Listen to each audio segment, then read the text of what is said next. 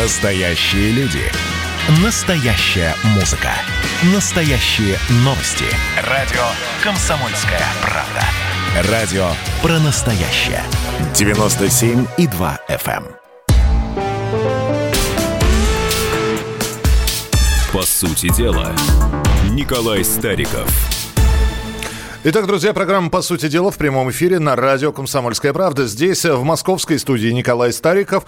Из Минска по телефону Владимир Ворсобин. И тема сегодняшней программы «Беларусь. Лебедь, рак и щука. Куда заведет Беларусь расколотая оппозиция?»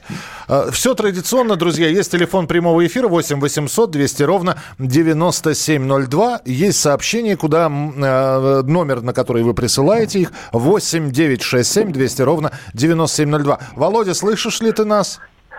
Да, слышу. Я не в Минске, я сейчас в Солигорске, в шахтерском городе, где э, находится знаменитый Беларуськалий, и где сейчас идет... Начинается забастовка шахтеров. Принято, так. Здесь, э, ага. Да. Здравствуйте, Володь. Да, да, здравствуйте, Николай.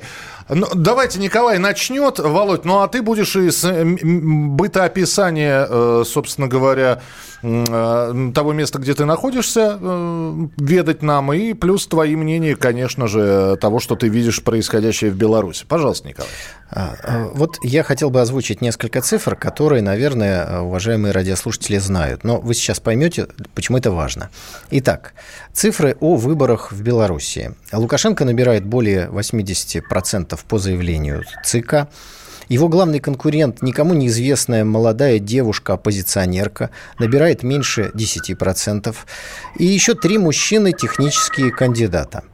Вот если, уважаемые радиослушатели, вы подумали, что я вам озвучил цифры выборов две тысячи двадцатого в Беларуси, то вы глубоко ошибаетесь. Речь идет о выборах две тысячи пятнадцатого года. Я напомню вам, что тогда главным конкурентом Лукашенко была некая Татьяна Короткевич. Она набрала четыре целых сорок четыре сотых, такие очень приятно запоминаемые цифры.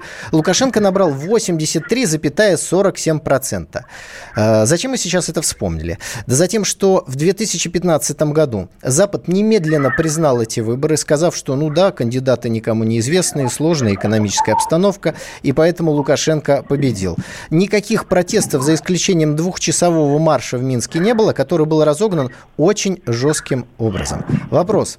Почему ситуация две тысячи двадцатого года радикально отличается от ситуации две тысячи пятнадцатого? Готов вам объяснить мою версию событий. Так, но э, я не знаю, вот, Володь, Володь, ты что-нибудь прокомментируешь по этим цифрам, что это повторение две тысячи пятнадцатого года? Ну, абсолютно. В две тысячи пятнадцатом году, году не было ковида. В две тысячи пятнадцатом году не было кризиса экономического такой степени, как он сейчас в Беларуси.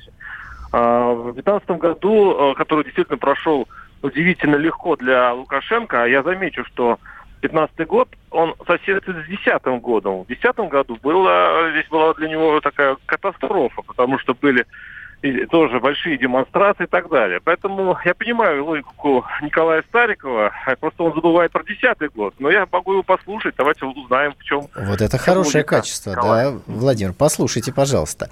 Итак, значит, две тысячи пятнадцатый год. Запад признает победу Лукашенко восемьдесят три целых сорок семь сотых процента, и ни один западный лидер не говорит, что результаты сфальсифицированы или каким-то образом подтасованы. Вы, Владимир, стали вспоминать, чем две тысячи пятнадцатый отличается. Я вам скажу, чем. В две тысячи пятнадцатом году еще не изобрели технологию Гуайдо, когда можно выйти на площадь, поднять глаза к небу и назвать себя президентом. Это изобретут чуть попозже, что сейчас мы эту технологию видим. Ну, а если объяснить суть того, почему Запад признал в две тысячи пятнадцатом году, потому что тогда Лукашенко занял антироссийскую, недружественную по отношению ко второй части союзного государства Беларусь и Россия позицию по отношению к кризису на, Укра... на Украине. В Белоруссии не рассказали суть произошедшего в две тысячи четырнадцатом году. Государственный переворот, который произошел в Киеве, не назывался в Минске государственным переворотом, и так далее, и тому подобное. И вот из-за этой позиции Лукашенко, которая, по сути, раскалывала союзное государство, Запад немедленно признал выборы. Так вот, когда многие не понимающие сегодняшней ситуации спрашивают, почему, почему у Лукашенко восемьдесят процентов, там, ну, как говорится, не мог как-то, может быть, помешать, поменьше, поскромнее выступить на этих выборах.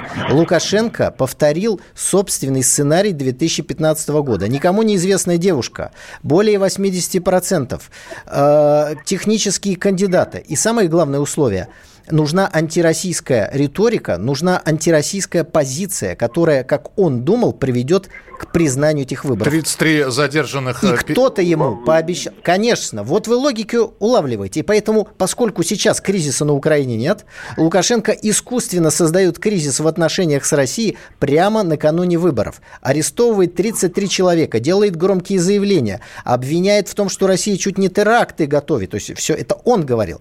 Но он... эту позицию дальше транслировал. Он выступает перед элитой Беларуси. Он говорит, что отношения уже не братские, а партнерские. Он еще один сигнал посылает на Запад. Как говорится, я ваш, буржуинский, давайте как в две тысячи пятнадцатом году. Но и это не все. И тут же приглашает к себе певца украинского Майдана господина Гордона, которому дает интервью, созванивается с Зеленским, намекает, что в принципе этих задержанных парней можно выдать и на Украину. То есть действует в соответствии со сценарием. Но и это еще не все. Сейчас уже многие забыли, что было в две тысячи пятнадцатом году. Разгон вот этих двухсот протестующих был очень и очень жестким. И здесь Лукашенко опять решил действовать в полном соответствии со сценарием две тысячи пятнадцатого года. Но его Запад абсолютно обманул и кинул. Вот в этом разница. Не было подготовительной работы в две тысячи пятнадцатом году о том, что Лукашенко не может набрать больше трех процентов.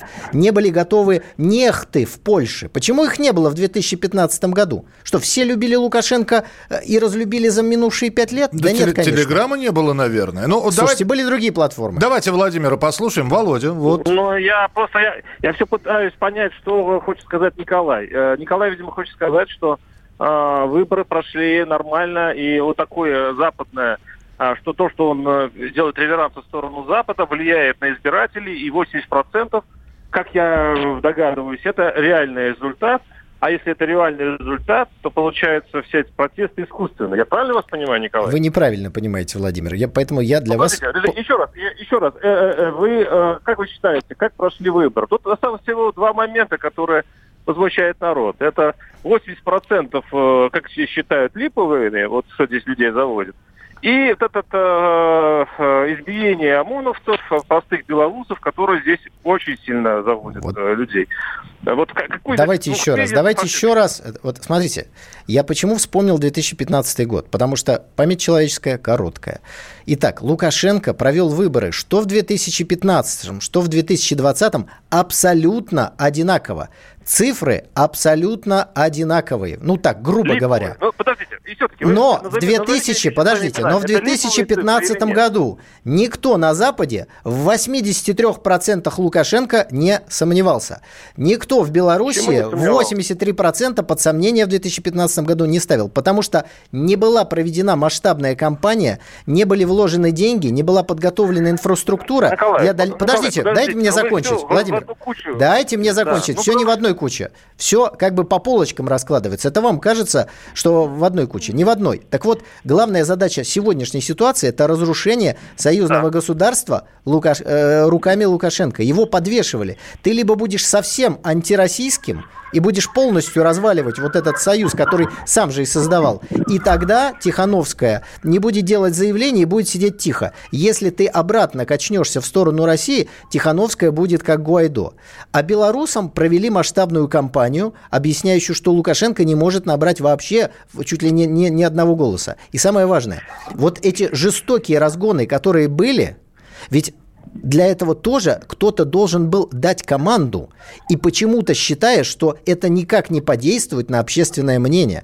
Так что здесь, во-первых, просчет Лукашенко, он сам создал всю эту ситуацию. Во-вторых, мы еще об этом поговорим. Мне кажется, что есть еще люди наверху, которые активно закапывают Александра Григорьевича. Володь, ну на данный момент мы имеем то, что имеем, да, и э, твое да. описание сейчас. Я, смотрите, смотрите, я все, я теперь понял наконец-то, э, значит, что хочет сказать Николай. А, ну, тогда в этом случае давайте рассмотрим ситуацию с двух сторон. Николай говорит о Западе, что он влияет на ситуацию и намекает на то, что это, то, что сейчас происходит, это конструкция Запада.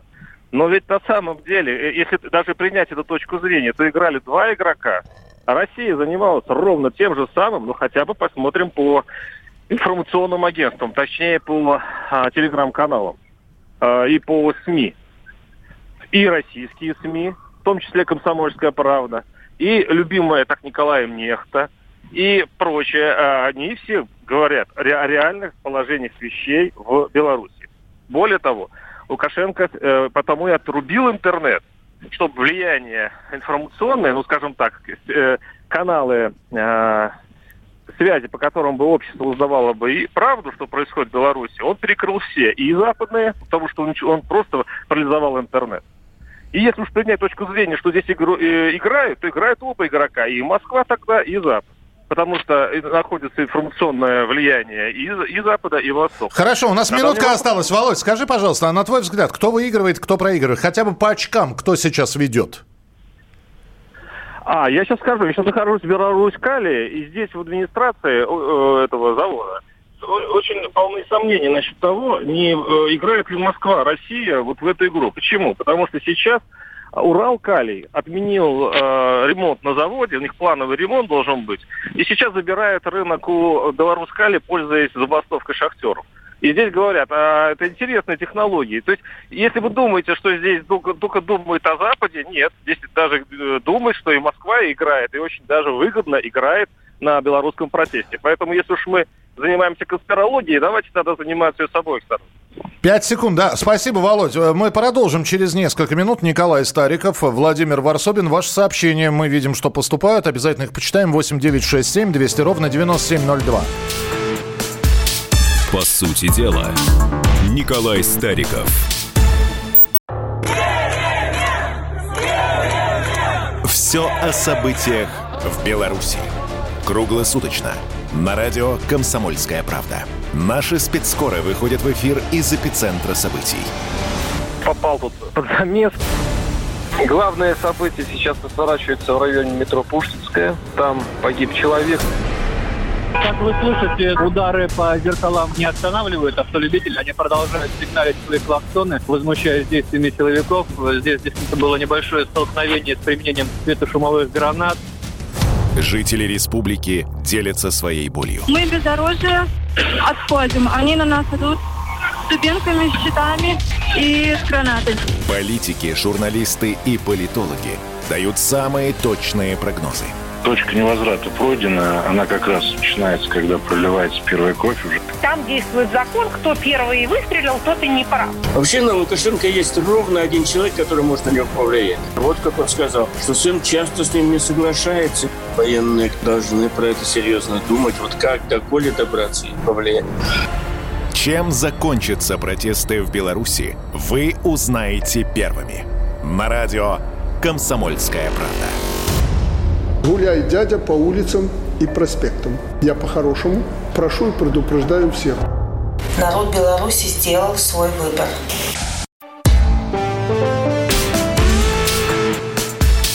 По сути дела, Николай Стариков.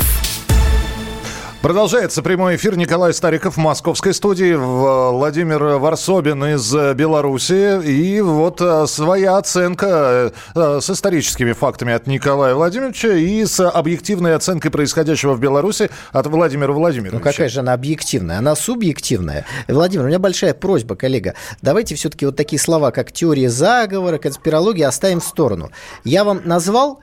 цифры реальные избирательной кампании Лукашенко две тысячи пятнадцатого года. Какая тут нафиг конспирология? Николай, теория заговора и конспирология... Все, давайте в сторону. Вот когда кончаются аргументы, начинаются ярлыки, или, как пишут радиослушатели, вы начинаете называть телефон э, «Комсомольской правды», когда у вас кончаются аргументы. А я хочу прочитать то, что пишут люди сейчас нам сюда в сообщение.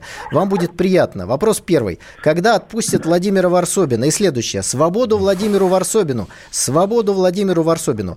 Все, поскандировали, давайте переходим дальше. Переходим дальше. Сегодня вышло новое видеообращение Светланы Тихановской. Она находится в Литве. И, опять же, за неделю... Это третье видеообращение, третье или четвертое, я уже сбиваюсь со счета, но все помнят первое видеообращение, которое было опубликовано после того, как Светлана Тихановская пересекла границу Беларуси и Литвы. Она выпустила обращение, где она говорила, что «я думала, что я сильная, но я осталась слабой женщиной». пыталась донести до всех, что ее нужно понять, почему она покинула страну. И вот новое видеообращение Тихановской, я предлагаю его послушать. У меня нет и не было иллюзий относительно своей политической карьеры. Я не хотела быть политиком, но судьба распорядилась так, что я оказалась на самой передней линии противостояния с произволом и несправедливостью. Судьба и вы, вы, которые поверили в меня, которые дали мне силы. И сейчас, каждую минуту, я восхищаюсь вашим мужеством, вашей самоорганизацией и тем, какие вы все сильные и светлые. Вы отдали мне свои голоса, и я очень это ценю. Я абсолютно точно знаю, почему вы это сделали. Мы все хотим выйти из этого бесконечного круга, в котором оказались двадцать шесть лет назад. Я готова принять на себя ответственность и выступить в этот период в качестве национального лидера. С тем, чтобы страна успокоилась, вошла в нормальный ритм. Чтобы мы освободили всех политзаключенных и в кратчайшие сроки подготовили законодательную базу и условия для организации новых президентских выборов. Это отрывок из видеообращения Светланы Тихановской. Володя, у меня к тебе вопрос. Цепкала, Бабарико, Тихановский, Тихановская. Кого видят э, те люди, которые сейчас против Александра Григорьевича Лукашенко? Тут надо, конечно, упрекнуть белорусов, потому что в этой эйфории они не видят ничего. Тут я могу даже стать сейчас э, поближе к позиции Старикова, потому что э, вот это э, упоение революции, которое здесь есть, когда здесь э, мастера цехов, точнее, вот, участков, втолковывают рабочим, вот где я нахожусь, в Солигорске, что они потеряют зарплату, что их предприятие пойдет ко дну, что они возвращаются в девяносто четвёртый год. А мне вот жаловался один из э, сотрудников администрации, что он аж охрип, но они не слушают, они не слышат. И э, что будет дальше, для них, в общем-то, сейчас не важно. Они говорят, у нас есть сбережения. Кстати, белорусы очень любят копить деньги в долларах. И у них, они, как говорят, сейчас поспел урожай на огородиках. Поэтому им нужно просто свалить Лукашенко. Это вот такой здесь фетиш. И о, действительно, если все-таки покопаться, поговорить, э, там ты обнаружишь, конечно, скорее Бабарико, чем всех остальных. Бабарико э, и так далее на начале кампании был одним из самых весомых кандидатов. Я думаю, он сейчас им и остался. Угу. И, кстати, даже с точки зрения России, посмотрите, Бабарико освобождается из тюрьмы. Его ставят сначала кандидатом, потом он, конечно, становится президентом. Это человек «Газпрома». Он устраивает и Миллера, он, он устраивает и элиту, часть элиты, по крайней мере, России. Чем не компромиссная фигура и чем не победа Кремля в этой истории? Принято, Володь. Спасибо большое. Николай Стариков, ну, давайте вернемся все-таки в реальность. Значит, что касается Тихановской, ее, безусловно, играют, поэтому анализировать ее выступление с точки зрения какой-то ее личной позиции, мне кажется, дело абсолютно неблагодарное. Сначала она делала заявление, что, ну, которое означали, по сути, что все, да, я, ух... я устал, я ухожу, по большому счету. Почему? Потому что вот в этой игре, где важно было, как поведет себя Лукашенко, дверь должна была быть открытой. Лукашенко должен был быть еще более антироссийским, и тогда ему простили бы эти итоги и эти разгоны. Вот о чем идет речь. Дальше, что важно, Тихановскую довезли до границы с Литвой, и уже для белорусских властей было важно, чтобы она живая уехала из Белоруссии, потому что сценарий цветных революций очень часто, да почти всегда, предусматривает сакральную жертву. А что может быть лучше убитого кандидата, который якобы победил на президентских выборах? Это просто вот лучший вариант. Поэтому она поняла, что происходит, уехала, а там дальше с ней начали ее кураторы опять работать. И теперь, смотрите, изобретен некий новый государственный пост. Чтобы не возбудили против нее уголовное дело в попытке узурпации власти, и захвата власти, она говорит, я не готова быть президентом, потому что это уже как бы статья. Она говорит, я готова быть национальным лидером. Национальным... Что такое национальный лидер? Это, согласитесь, такая расплывчатая вещь. Но я предлагаю поговорить о еще очень важном событии, которое, э, мне кажется, если мы сейчас разберем по косточкам, добавит нам понимание того, что там происходит. Я имею в виду о гибели Александра Тарайковского, одного из двух жертв сегодняшних событий в Беларуси. Значит, вкратце дело обстояло так. Во время беспорядков десятого августа молодой человек подошел к цепи мили- милиционеров, после чего он погиб. Официальное заявление эм вэ дэ заявляло о том, что у него в руке взорвалось взрывное устройство. И эту информацию широко тиражировали, в том числе этой информации поверил и ваш покорный слуга. Она оказалась несоответствующей действительности. А теперь представим себе. Камеры со всех сторон. Человек погиб. Что должно сделать Министерство внутренних дел Беларуси? Оно должно заявить о гибели человека, о том, что возбуждено уголовное дело, о том, что будет произведено вскрытие и расследование гибели человека, как всегда должно быть. Вместо этого эм вэ дэ выпускает ложь. Первый вопрос. Зачем это было сделано? Кто-то надеялся, что она не всплывет? Это очень наивная надежда. Здесь, мне кажется, есть определенный подыгрыш, подыгрывание там, тем силам, которые выступают против Лукашенко. Но это еще не все, это только часть. Дальше. Погиб э, Александр Тарайковский десятого августа. Его похороны состоялись пять дней. Вопрос, уважаемый коллега, пять дней достаточно для того, чтобы провести вскрытие? Первое. Или, например, не проводить похороны в связи с тем, что надо внимательно провести баллистическую экспертизу и так, и так. Там все-таки погибло два человека. Не сто два, слава богу, не пятьдесят два. Две жертвы. Надо расследовать подробно. Вместо этого начинаются похороны. И как только произошли похороны, он похоронен. Только после этого, подчеркиваю, только после этого выходит видеоролик, на котором явно видно, что у него в руке нет никакого взрывного устройства. Теперь сочетаем первое – неправду от эм вэ дэ. Второе – ролик выходит, как только тело не досмотреть. Угу. Значит, я вам скажу мою версию. Я думаю, что мы присутствуем при технологии так называемых неизвестных снайперов.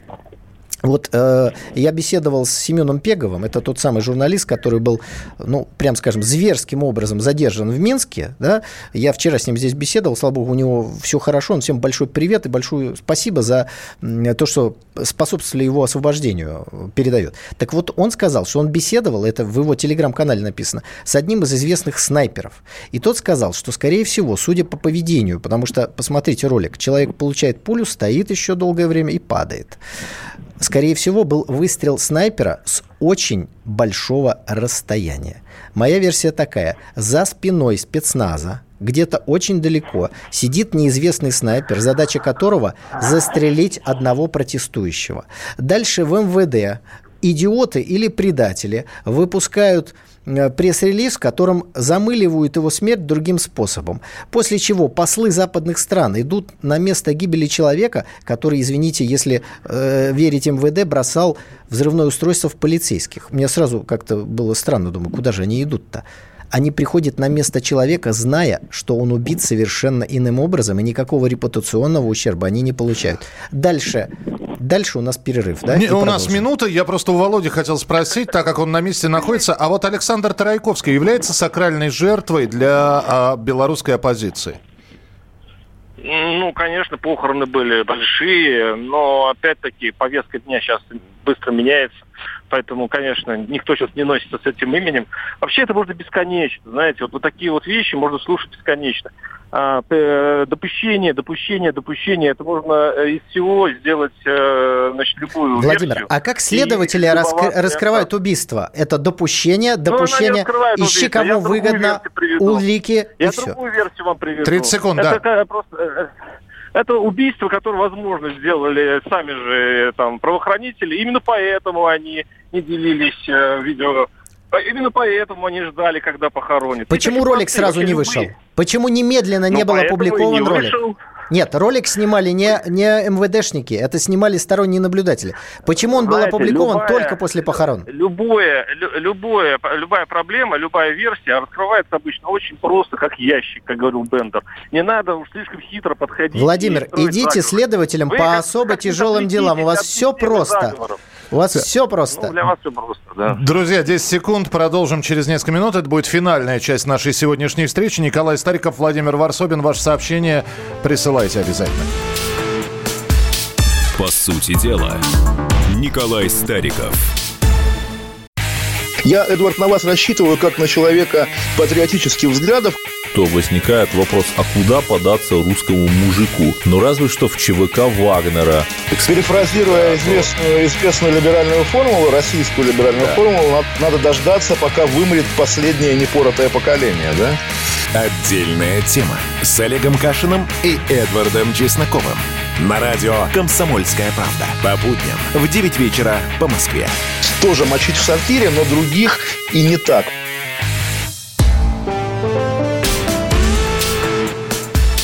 По сути дела, Николай Стариков. А также Владимир Ворсобин, ну и я, как ш... нейтральная Швейцария, Михаил Антонов. Здравствуйте, присоединяйтесь к нам. Здесь большое количество сообщений, но это финальная часть нашего разговора. И я хотел бы, чтобы сейчас участники вот сегодняшней передачи, традиционные участники, и Николай Стариков, и Владимир Ворсобин рассказали о перспективах. Начиная от того, что будет с Александром Григорьевичем, что будет со страной, с Беларусью.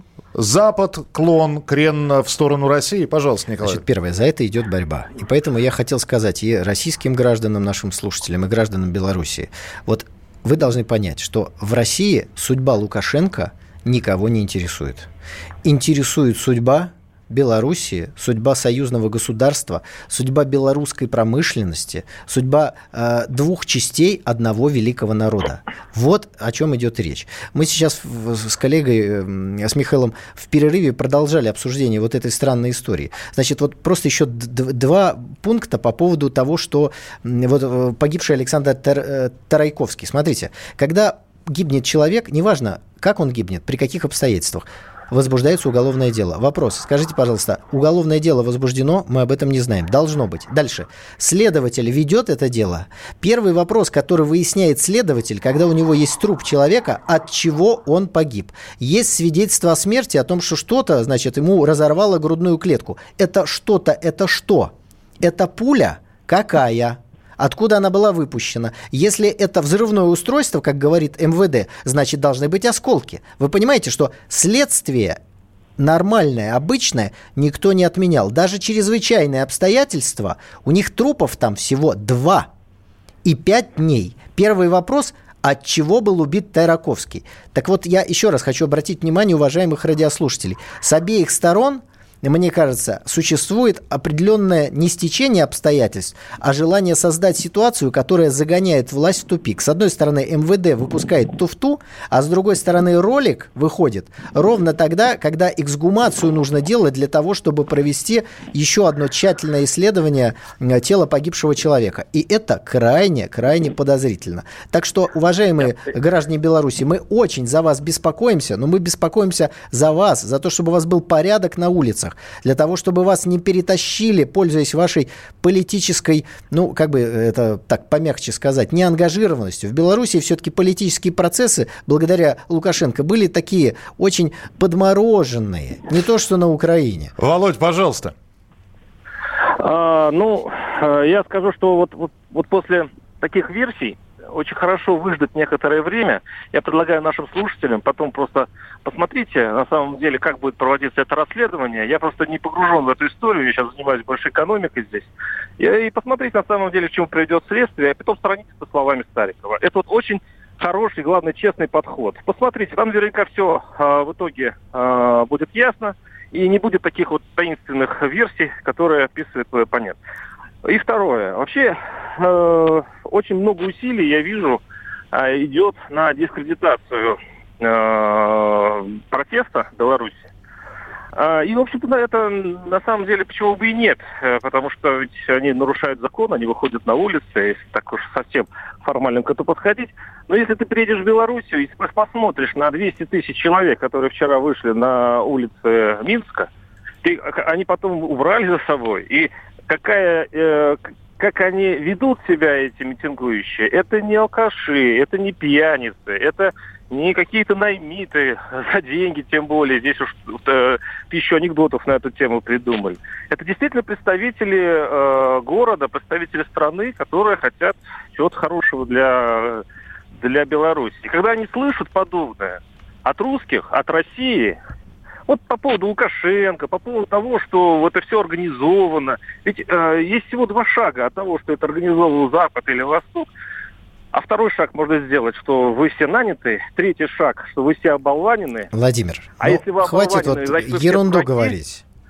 Не, потому Про... я вам давался высказаться, почему мне это не сделать. А время истекает, потому а, что... И вот это сильно обижает. И когда они слушают условного Соловьева, условного Старикова по... По, по телевизору или по, по радио. Они, они просто говорят, а почему вы так поступаете? Зачем вы так поступаете? Владимир, вы можно они послушать не условного, а конкретного Старикова? Значит, первое. Одно мы, не отменяет мы, другого. Мы хотим, жить, мы хотим жить честно. Дайте нам эту возможность. Мы хотим э, ну, каких-то перемен. Их подстерегает куча опасностей. Здесь может здесь, что, действительно что угодно быть. Но при этом не нужно же все время э, подначивать и говорить, да вами все руководят, вы здесь... Владимир, никто так не говорит. Это ваши слова, а не мои. Поэтому дайте я свои слова Скала, произнесу самостоятельно. Подождите, говорю, вы сказали, говорю, теперь я скажу я. Значит, что такое цветные технологии? Что такое цветные технологии? Еще раз объясню. Первое. Людей искренних, честных, борющихся за справедливость выводят на улицу технологией. Да никто их не выводит. Выводят.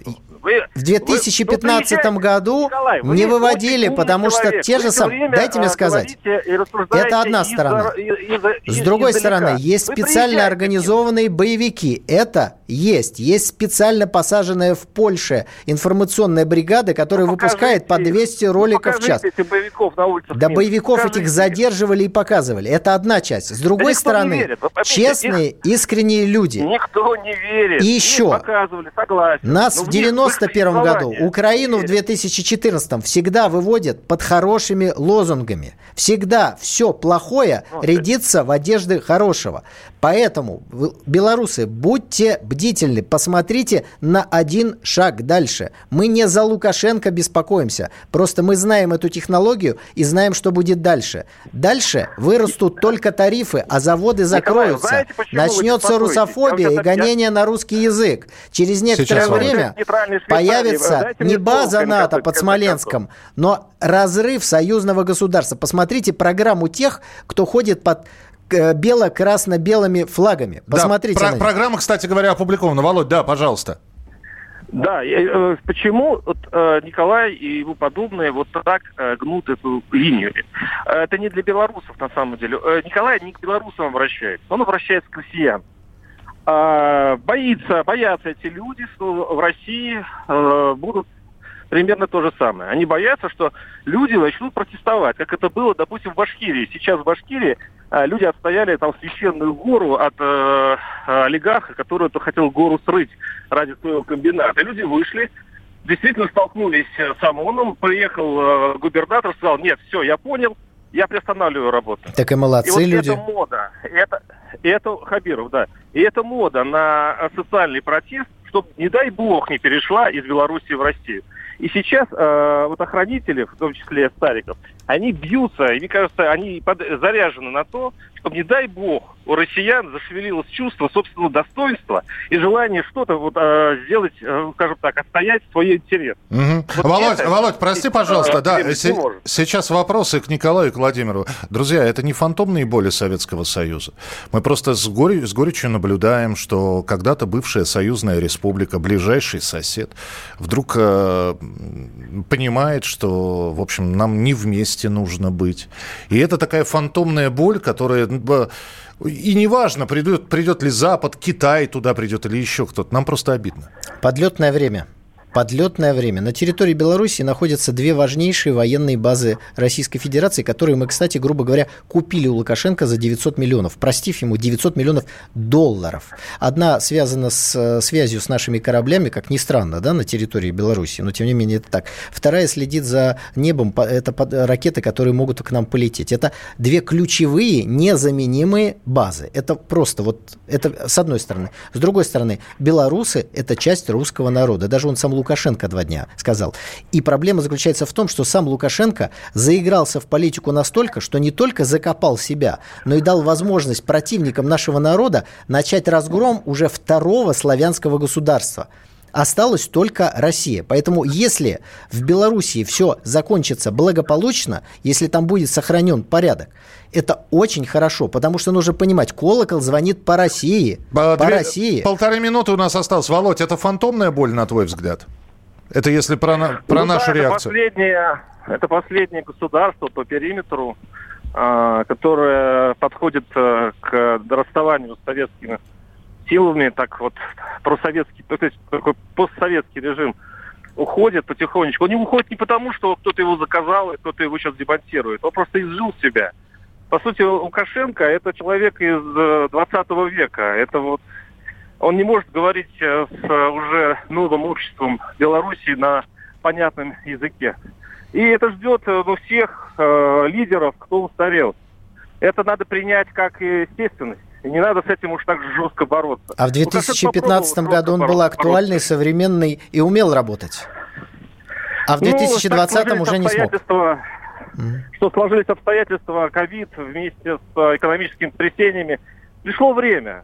Видите, когда люди умирают, они умирают не от старости, а от каких-нибудь болезней, правда? Вот когда Просто будете работать время. следователем, вот запомните эту формулировку. Пришло время. Почему этот человек умер? Его не убили. Пришло время. И все ясно. И все понятно. Никто не виноват. Никаких преступников. Пришло время. Друзья, на сайте «Комсомольской правды» можно посмотреть про людей, которые долго возглавляют страны, и у них все спокойно. В качестве примера Ильхам Алиев, который в две тысячи третьем году принял руководство Азербайджаном и семнадцать лет. И вроде как азербайджанцы довольны. Ну, а сегодня мы, вот такой вот был разговор про Беларусь. Володь, спасибо тебе большое. Владимир Ворсобин продолжает спасибо. оставаться в Беларуси. Николай Стариков здесь. И обязательно ровно через неделю они снова встретятся в прямом эфире на радио «Комсомольская правда». И спасибо, что присылаете свои сообщения. Николай их внимательно изучит. А может быть, даже и персонально кому-нибудь ответит. восемь девять шесть семь двести ровно девяносто семь ноль два. По сути дела, Николай Стариков. Присоединяйтесь к нам в социальных сетях. Подпишитесь на наш канал на YouTube. Добавляйтесь в друзья ВКонтакте.